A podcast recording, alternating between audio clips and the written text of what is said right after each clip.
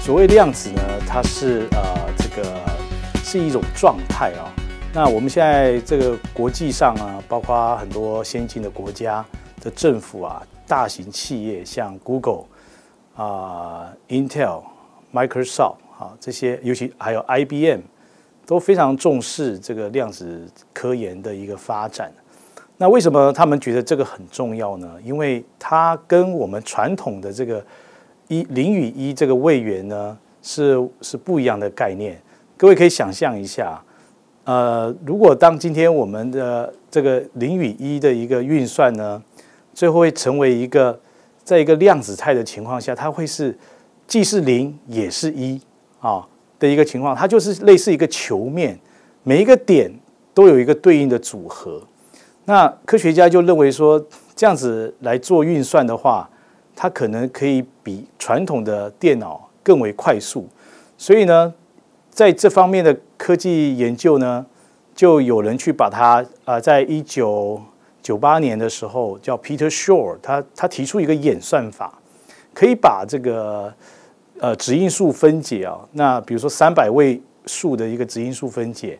可能传统电脑要花两万年的时间，它可能只需要几十秒就能算完。所以后来人家才发现说，哎，原来量子运算是有它的特长的地方。因此，包括我们国家还有一些呃学者呢，在也是最近几年呢开始投入研究。那为什么呃世界各国这么重视呃量子电脑的一个一个研究呢？主要就是说它跟国安。啊，跟金融，甚至跟将来的药品都有绝大的呃关联。比如说，呃，量子这个密码啊，我们以为说原来的 RSI 的这个密码学啊，可能没有人能够破。但是它如果用量子来来来呃量子的演算法来做的话，你你再怎么样周密的密码都会被攻破啊。那另外有一个。做法就是，那我可不可以用量子来编一个密码，让人家也没有办法攻破啊？但是这现到现在为止呢，啊，量子密码学跟量子演算法之间有很多的部分，其实呃，虽然大家都相当看好，但其实也不是完全没有争议。在呃科技部呢，他们曾经有过一个呃。召开过一个记者会，就提到说，在国家政策上应该要怎么来做？因为对于厂商来而言呢，量子科技的投入啊，现在的 timing 到底是刚好还是太早？好，这个目前没有定论。那我们上次参加了这个啊，红海研究院跟这个呃台大啊。呃，张庆瑞副校长所举办的一个一个论坛呢，那里面有提到，就是呃，政府的政策应该要有一个引导的作用啊。那至于说厂商要不要投入，其实厂商他们通常是看五到十年内能够获利、能够带来营收的一个项目。如果我今天投入这个量子的科技研发，那没有带来明确的营收成长的话，他要对股东会、对呃董事会这边解释，可能都相当的困难。那以至于说，现在大家认为说，哎，比较有可能国内会投入的，可能就是啊台积电、哦呃广达、红海这样子。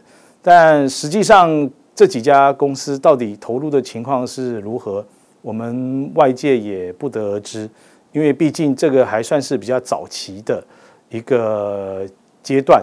但是国内有一些啊学者专家就提出说，你现在不做，你将来做可能就就会太慢了。那至少台湾在量子科技方面的人才要先培育起来。那国家先投入一些资源，然后这些资源呢，把一些基础建设、实验设备能够把它建制起来，让这些人才有共同可以发挥专长的地方，共同投入相关的研究。那我们知道。呃，量子的呃量子电脑呢，我们现在看起来是有几个不同的形态。一种最常见的就是像 Google 啊，IBM 他们是所谓低温超导，用负两百七十三度的这个绝对低温下面去做这个做这个呃量子位元的运算哦。那为这个量子位元呢，它它的需要为什么需要这么低的温度？最主要是要隔绝外面的这个干扰。各位知道，如果温度上升，本身就是一种就是干扰，所以它必须在绝对的零度下啊去做呃运算跟操控。那我们知道说一秒等于一百万个微秒。那以台呃台湾的清华大学现在他们做出来量子位元呢，这个量子位元只能存活八点三微秒啊。各位可以想想看，这是非常短的时间。你要在那么短的时间要把运算做完，所以其实是相当不不容易的事情。那呃，我们台湾在呃中研院跟科技部的合作下，未来五年呢，预计会投入八十亿元，在台南的这个沙仑呃沙仑这个地区，就是高铁站旁边，要建置一个一个科研基地。但这个科研基地的这个计划出来之后，呃，其实相关的经费啊，呃，并没有说它只是一个框列而已。那具体要做哪些项目，需要多少经费，那都要后续政府部门还要再去协调。